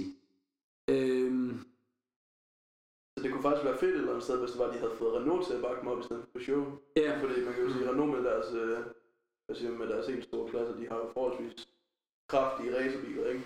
Og man kan sige, at Peugeot, det har de selvfølgelig også, men jeg kan sige, at Renault, de har været lidt mere på banen der. ja, Det kunne være fedt at få dem med som en... blandt andet Formel 1 hold og sådan noget. Lige præcis. Og øh, ja, store, fede øh, touringcarbiler har Renault egentlig også produ- produceret på det sidste. Jeg tænker måske, at Renault, de kunne have været en stærk konkurrent og få med sit moderselskab til, øh, Ja. til Opel. Eller Opel, nu kalder den det. Vi leben das Autos. Eller hvad er det? Wir leben Autos. Vi leben Autos, ja. Wir leben Autos. Vi leben meget. Jeg har jo en halv tysker med herovre, som øh, lige kan hjælpe os lidt på vej, når vi går kære. Når vi begynder at snakke tysk en gang ja, det skal vi lade være med. øh, videre til en anden motorsportserie, som er altså vokset i popularitet. For Jamen, det, I forhold til, da den kom ind i 14, der grinte man af den. Det bliver aldrig til noget. Det er faktisk blevet til noget. de er blevet voldsomt populært. Øh, Både uden for øh, racerbanen, men også på racerbanen. Altså. Ja, og, og det de kan gøre, som Formel 1 ikke kan gøre, det er, at de kan gå ind i storbyer. De kan tage Berlin, Paris, London, København. New York, København for eksempel, øh, og kan få lov til at køre derinde, mm. på grund af, at det- de forurener ikke. Det er jo elektriske, det er Formel 1. Forurener ikke, de støjer ikke. Det er Formel 1, det er bare med elektriske biler. Ja. Formel 1. Formel E. Øhm, den er interessant, også fordi der kører rigtig god kører med i den. Mm. Vi har Lucas Di Grassi tidligere Formel 1 kører og VC Sebastian Buemi tidligere Formel 1 kører og VC kører. Jean-Eric Verden, Nick Heidfeld, André Lotter og alle store, store navne. Spørgsmålet er bare, at nu har man været vant til at se sådan brændstof, altså på samtlige serier, ikke? Og sådan der, der er blevet kørt. Men lige nu, så, nu skal man være vant til, Ja. altså, Det er helt nytænkning. det er nytænkning, plus det er højst sandsynligt også rigtig mange nye problemer, der kommer med, fordi de skal jo ligesom få vejet rigtig mange batterier ned, så der skulle kunne være i den der skide maskine. Og, Det, det, der er specielt ved Formel E, det er jo, de har ikke pitstop med. De har et er det ikke? bilstop med. De skifter simpelthen bil. Hvorfor Halvvejs, de kan lade dem, eller hvad? halvvejs ind i løbet. Skifter de bil. De, det er et eller andet med, de skifter bil. Jeg har set et par Jeg er løb. sikker på, at de kan lade dem så. Altså, de kører dem ud for at få ladet dem op, og de kan køre videre. Ja, de har, kan skifte batteri. ja, men altså, de har et eller andet sekunder, og så må de skifte bil i de sekunder. Det skal tage de sekunder, og det skal tage, det er lige meget, hvor mange sekunder det tager. Det skal bare tage et vis antal sekunder, og så er det ud. Så de hopper ud af den der bil, og så løber de over i en anden bil, og så sætter de sig ind, og så kører de, når de får lov. Men bliver det ikke også en lettere bil på en måde, fordi batteri vil jo ikke veje så meget som 50 liter benzin. Jo, præcis. Altså det kan man jo så, motor. det kan man jo godt sige, men man kan så sige alle de der andre problemer, der fører med at have et batteri, fordi hvis der lige pludselig er en eller anden form for kortslutning i bilen, så er du også bare fucked. Ja, så er det færdigt. Ja. Fordi man kan sige, på brændstof, der kan du jo som regel godt køre den rundt sådan på øh, sådan de lave gear, og Mm. sådan trillet øh, rundt til et pilstop, ikke? Lige snart der er en kortslutning i en elektrisk bil, så, så kører den ingen steder. Altså, Ja, præcis. så er det lige så bare gå den hjem. Altså. Hvor mange gange har man måske bil så? En gang. Du har to biler, du vælger med. Du kører et eller andet, og så når det batteri er sådan... Det er taktisk, hvordan, når de skifter den ud, fordi den skal jo kunne holde det der. Mm. Og det batteri, det kører alligevel rimelig... Altså, de kører hvad, 40 omgange? Ja. De skal kunne klare i hvert fald 20 hver. Ja. Men nogle gange så skifter den jo lidt før, fordi så kan man få en god udgangsvinkel og Det er god også bare presbil Det er presbilen, Ja. det er jo det, der det er jo taktik i det. Ja, det er det. Øhm, det er derfor, det er en lidt spændende serie, fordi det er jo nyt. Du har aldrig set øh, Lewis Hamilton køre ind og så tænke, åh, den her bil til 300 eller andet latterlig mange millioner. Jeg skifter lige ud med den bil, der hedder 300 latterlig mange millioner derover. Den er lidt svær. Du skifter ikke bare bil den, kan jo sagtens køre. Så det er det, altså det, er jo, det, det, elektriske, det elektriske bils problem går så også over i motorsportserien, det der med, hvor meget den kan holde til, ikke? Også derfor, de kører på de store baner, altså et af grundene til, at de store baner. Øh, der er for mange langsider. Men hvis du kører i byer og sådan noget, er det så ikke meget snæver kørsel? Snæver kørsel der bybaner med barriere helt tæt på. Det er simpelthen bare Monaco-baner over. Ja, det hele. Lige- Fuldstændig Monaco over det hele. Tekniske baner. Det, Det kunne være en meget spændende serie at følge med i. det er faktisk en spændende serie at følge med i. Men, men, men som motorsportfanatiker, der kan man lige grine lidt af den. Ja, Og så pludselig finder man ud af, altså når man lige ignorerer den der lyd, så, så man bare kan høre det der dæk hele tiden. Ej, men det er til at høre på det. Øhm, så kan man godt, jeg kan godt se det. Jeg har set nogle spændende løb med det. Mm. Det allerførste løb, kan jeg huske, jeg så fra Kina, øh, hvor det kommer ned til sidste sving mellem øh, Nick Heidfeld og Nico Prost, hvor de bare kører fuldstændig galt. Smadrer mig ind i hinanden. Og jeg var sådan lidt, det var nok ikke den start, de havde håbet på. og så dog, fordi Nick Heidfeld, han hopper bare ud, han, altså vi, vi snakker, han er blevet slynget om på siden og ind i en barriere. Han vader bare ud den der bil som ingenting. Så sikkerheden er jo fin i den, det er blevet testet allerede første løb. Ellers er det imponerende. og nu går de jo ind i, man ved det jo ikke, men altså, en god sæson forventer jeg. De er tætte sæsoner, dem vi har kørt. De går ind i fjerde eller femte sæson nu i Formel 1'eren. Og jeg tror, vi skal til at, at få øjnene op for det her. Mm. Helt sådan. Øh, Går ind i det næste år. Audi er allerede inde i det. Audi er top dogs inde i det sammen med ABT. Og Renault er den helt store. Renault har været der siden dag 1. De har jo i deres normale bilmærker jo også en stor elektrisk Ja. afdeling. Mm. Og det har de jo fået godt ind i sporten. I hvert fald begyndt at, BMW er begyndt at udvide i hvert fald rigtig meget. Så er det den fede serie, at de, de kører nogle gode løb. Der er nogle gange, de kører to løbsweekender, og så er der andre gange, hvor de kører. Øh, og de kører to løb weekenderne, og så en weekenderne. Det kommer an på, øh, hvor meget trafik der kan være i sådan en by. Du kan ikke lukke Paris af alt for længe. Tag Champs-Élysées og lukke den ned, det kommer til at rimelig galt. Kaotisk by i forvejen, som bare lukket ned en weekend, den går kraftet med. Ej, Øh, så kunne man tage Helsingør eller et eller andet, det måske være lidt mere vildt. Ja, jeg ved, i New York, der har de kørt på havnen, for eksempel. Det? Ja. Så kører de bare på havnen, og i Berlin har de kørt på Tempelhof Lufthavnen. Ja, så lukker de, altså den nedlagte lufthavn, Tempelhof, og så laver de den om til en racerbane. det er faktisk Det-. Det er fede biler, eller fede baner, undskyld. Øh, Det er også et godt sådan uh, sceneri, altså det er jo... ja, det er flot med sådan en gammel, Det er gammel sådan at se, lufthavn, hvor ja. De prøver virkelig at... Og så mente jeg, at det år, der kørte de både på Tempelhof, og så kørte de et løb ind i byen, så de kørte to forskellige steder. Ja. Så det var jo teknisk set to forskellige løb, men i samme by. Meget smart. Det var fedt. Øh, men det er jeg faktisk ikke helt sikker på. øh, så fede biler, og så videre til andre fede biler. Kæft en overgang. Ja, Hvor har det travlt. ja, det det faktisk. Vi er allerede begyndt at snæve os op på, øh, hvad den øh, lå på sidste gang. Men, nok om det. Fede biler. Fede biler. Det her, det er... Øh, Sidste gang der dækkede vi jo vi, øh, måske lige dyr nok for lytterne. Ja, man kan sige, vi har skåret ned på cirka 7 millioner danske kroner til 700.000 danske kroner. Ja. Så vi går i hvert fald i den rigtige retning. Men man kan sige, at det her det er øh, i hvert fald min personlige favoritbil øh, Det, der er på tale om, det er en Audi A5 Sportsback. Og så tænker I nok, han har da ingen smag. Men, men jo, Men jo, det har han. det har han kraften, fordi jeg tror aldrig nogensinde, jeg har prøvet at sidde i så komfortabel en bil, som der stadigvæk har et meget sporty look, og som der stadigvæk har den der fornemmelse af, at man faktisk sidder i, hvad der kunne minde om en sportsvogn, Ja. til så billige penge, fordi man kan sige, at det her, det er nærmest en billig Porsche, altså. Mm. Det, jeg synes faktisk, den er vildt fed at sidde i og prøve at køre og sådan noget. Og de, øh, de nye kantede, altså Audi Ja. og Ja, lige Mercedes og BMW, Ja. de der kantede former, de har fået, De nye modeller, de har lavet, det ser det meget ser sådan ud. spidse ud. Altså, Ja, den ser mere ond ud. I stedet for det der runde noget. Ja, ja. Ja. Øh, det var måske fedt en gang. Ja. Ved ikke, de har kantet nogle, de, dem, dem kan jeg godt lide. Ja. Og den nye... Specielt de der øh, biler, der de har lavet ned Ja. af... Øh, Præcis. Ja. Den er fandme fed. Øhm, og kører godt. Vi har været ude at køre en stund. Ja, den er virkelig fed. Øhm, og populær også. Jeg ved, ikke, jeg ved ikke, hvor meget den har solgt. Mm. Jeg ved bare, at folk omkring Audi har sagt god for. Den er Okay. rigtig fed.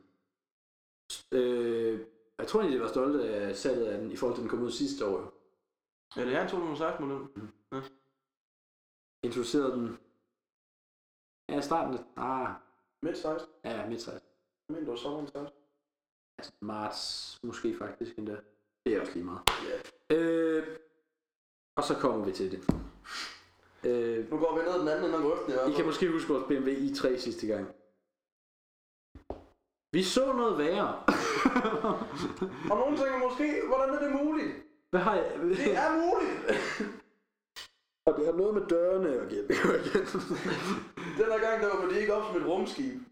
De åbner op som et romaner, der skal til at stjæle cykler, men Ja. ja. han har ikke plads til de skide cykler, så han halverer dem og prøver at smide dem ind. Altså, Øh, Hvis I forestiller jer en Peugeot Partner, som bare frontalt kørte ind i en lastbil, så er der blevet trykket sammen, så den, øh, frontdørene mister den, og så kører de kabinet ned i midten af den der. Så har du en Peugeot 1007.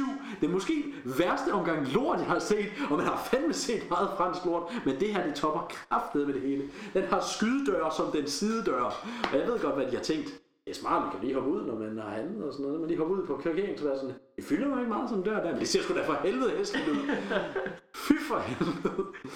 Og det værste er, det er kun en tre personer, eller hvad det hedder, en tredørs. Ja, Det er forfærdeligt. og den måde, de der sæder, de bilen klapper er, sammen. altså, det, er, det er 1007 model, ikke? Og, altså, man kan jo sige, der, der er 107 model, og der er 207 model, 307 model, ikke? Ja. Der, de kommer i forskellige størrelser. 1007 model, den skal faktisk være stor, så det er faktisk klassificeret som en familiebil, det her. Men den ligner absolut shite. Det er i hvert fald en meget alternativ og øh, meget øh, blind fransk familie, der er segmentet for den her. Ja. Fy for helvede. Jeg ved ikke helt, om er på Og indeni, der ligner det jo bare en klassisk grim fransk bil. Ja. Bortset fra, at øh, jeg, jeg læste et review fra 2005. Den har lavet det smarte, og det siger journalisten, at sæderne, de bliver nødt til at blive trykket lidt sammen, på grund af hjulene er lidt for store til, at de sæder, Altså, kan om på sidde om på bagsædet. Ja. Hvilket gør, at de har perfekt udsyn over, ud over folkebrøden. Noget, som de luksuriøse mærker ikke kan gøre. Det er lidt, det er nu nødvendigt. Fa- Der er simpelthen så lidt plads, at de bliver nødt til at rykke sæderne længere sammen, for, for at hjulene kan være der. Prøv at høre på, hvordan franskmændene bare lukker lort ud. Så- Men også, som det var, jeg sagde tidligere, det, det giver jo ingen mening, fordi sæt nu, at der ikke er nogen på bagsædet, der har, altså der ligesom har taget øh, sikkerhedssæk på? Ja. og de sidder lige midt for. Det er fire mennesker direkte op. det skyder fire mennesker ud, hvis der sidder fire mennesker i bilen. Jamen, det er jo nærmest bare en katapult, det der. Ja. Altså, Og man sidder og tænker, hvordan... Hvad har de tænkt sig? Altså, og så tænker man tilbage på nogle af de andre franske modeller, så tænker man, Nå ja, de tænker sig ikke om. De har ikke tænkt sig over noget. Øh, og de havde jo også snakket lidt om en 1008. En 1008. Ja, undskyld. 2008. Ja, en 1008. En konceptbil, som de har glemt alt om. Dørene var værre på det. De åbnede som Lamborghini, men bilen var større. Op på siderne der. det er så godt. Nej! Jeg så billedet af den, jeg var sådan, ej. Vi glemmer simpelthen alt om skydedørene, og så laver vi skydedørene til den anden vej, eller hvad? Hvad fanden bliver det Det næste? er simpelthen bare vertikale døre. Hvad fanden bliver det næste? Vi skal hoppe ind igennem taget, eller hvad? Hvad er det for noget? De laver bare må forhøjet åbne- soltag eller eller må andet. fucking åbne den her lem heroppe i toppen. Stop, Peugeot! vi skulle da lave noget bedre, eller så må vi, måske derfor, de har købt Opel. Det måske for, at de kan få lidt tysk ind. Det er sådan lidt, ah, kunne vi lave normale døre? I stedet for står der en Opel ingeniør og siger, der sådan, nej, nej, skydedør, skydedør. Man kan også sige, altså, de har 107, 108 og 207, 208, ikke? Ganske fuldstændige biler, altså folk de er kæmpe fan. Økonomiske biler. Ja, de sælger pisse godt, ikke?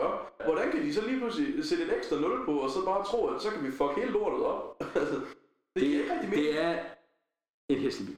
Ja, det kan vi godt blive enige om det. Øhm, og jeg tror, de har fortrudt. Ja, det ved jeg ikke. Det, det er Peugeot. De har sgu sikkert ikke engang fortrudt. de har sikkert ikke engang fortrudt. Har den solgt mere end fem biler, så har de måske gjort det godt. I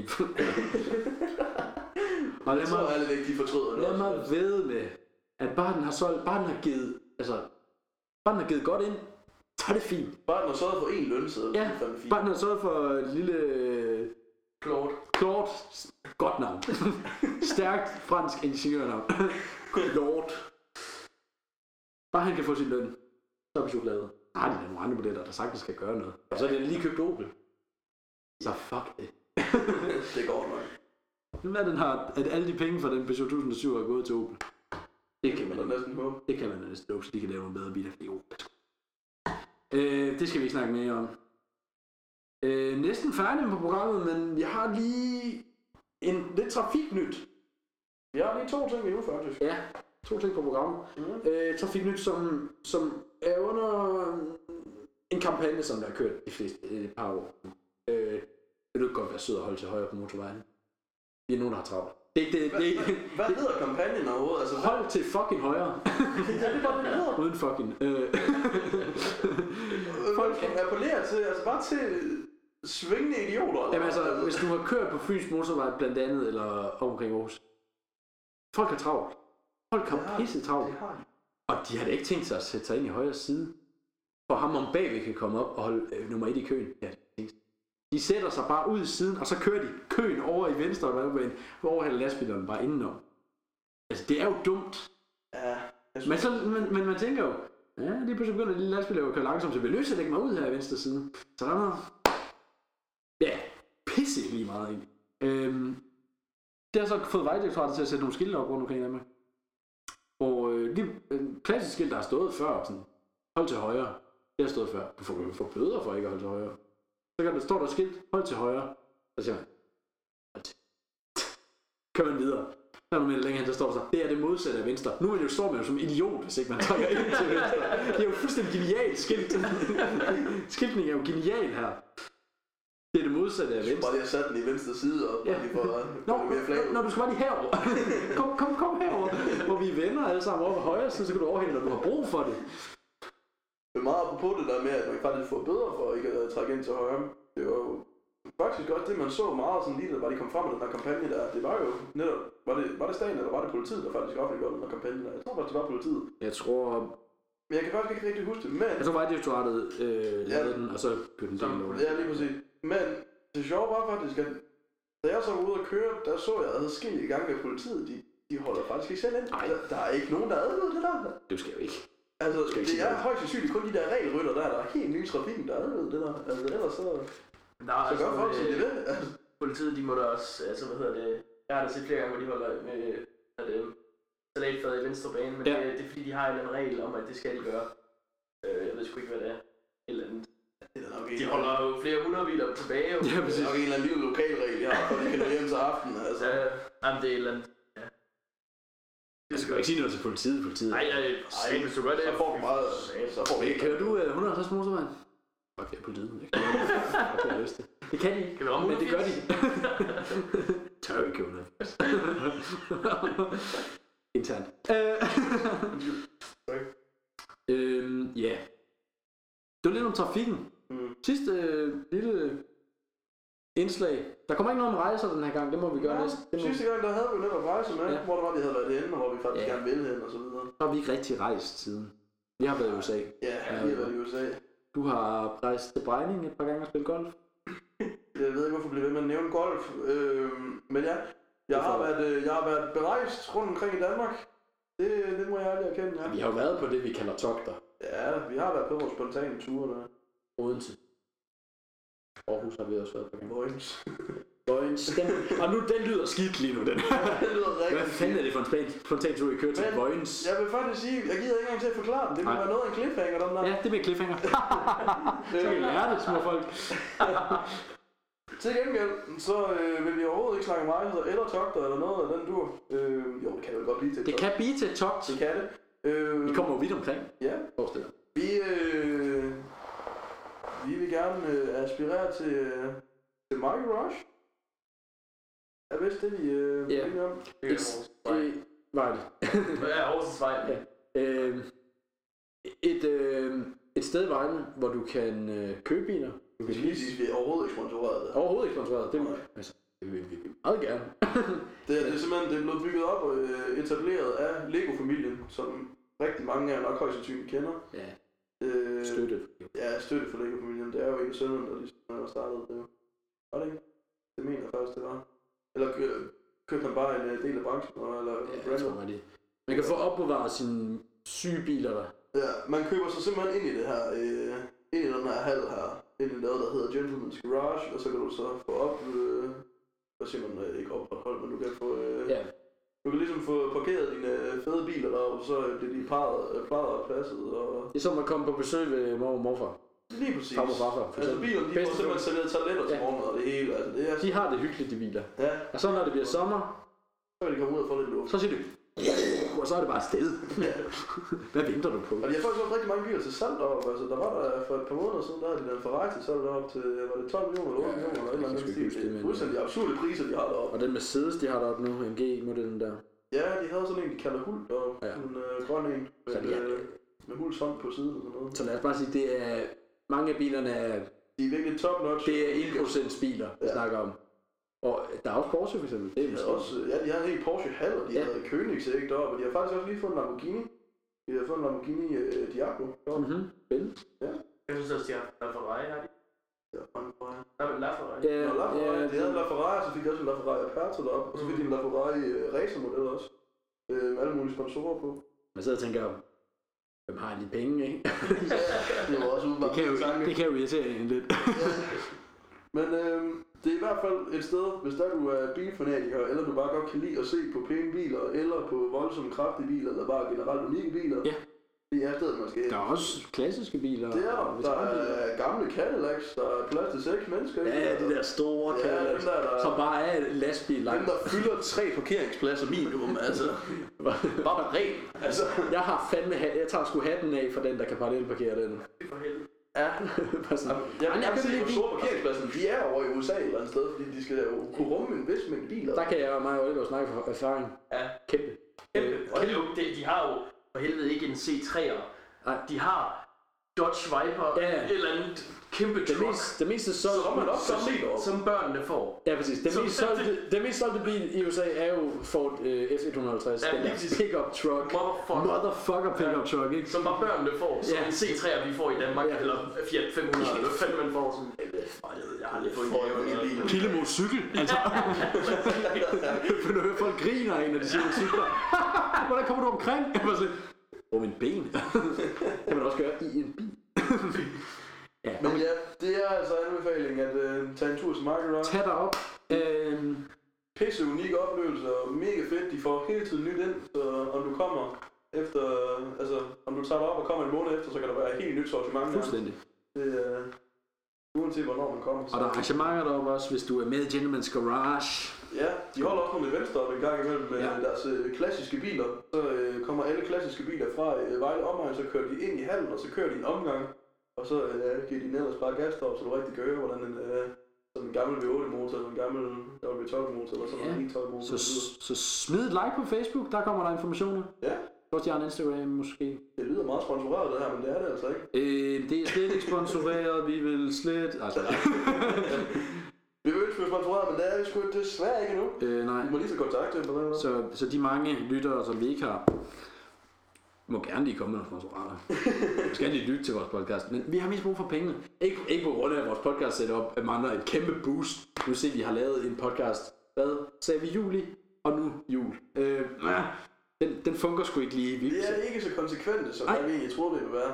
ja, vi så jo sige, vi, vi har, ulige alt muligt. ja, men man kan så også sige, at problemet det lå måske lidt i, at vi blev rimelig presset med både skole og med fritid Ja. og sådan lidt. Så, Jeg hoppede på sommerferie direkte efter programmet nærmest. Ja, så der, var sgu lidt, øh, der kom lidt øh, kompleks lidt imellem, som det var, der gjorde det lidt svært. Så, men nok om det. Vi er tilbage. Det er det, der er vigtigst. Vi er tilbage, og vi kommer tilbage. Ja, Vi ja. har jo lavet cliffhanger nu. ja. nu bliver vi næsten nødt til at lave en tredje, jo. Den kommer til juli. Vi kommer til juli. Halvår. ja, vi laver nogle Kan vi lige halvårige updates. Kan vi lige lave en, øh, en opdatering? Og er det ikke det? Jeg tror, Har vi ikke lavet et godt program? Jo, den er i hvert fald ved at Og gode at længde. rose os selv for meget. Og tusind tak til dig, Tusind for tak, at være med. Ja, vi var lige ved at give hinanden en meget akavet øh, handshake her. det så I selvfølgelig ikke. Tak for det. Men, Tak for øh, øh, lytterne og Vi takker af herfra. Vi siger tusind tak, fordi I vil lytte med. Og vi siger ses næste gang. ses næste gang. Tak for i dag.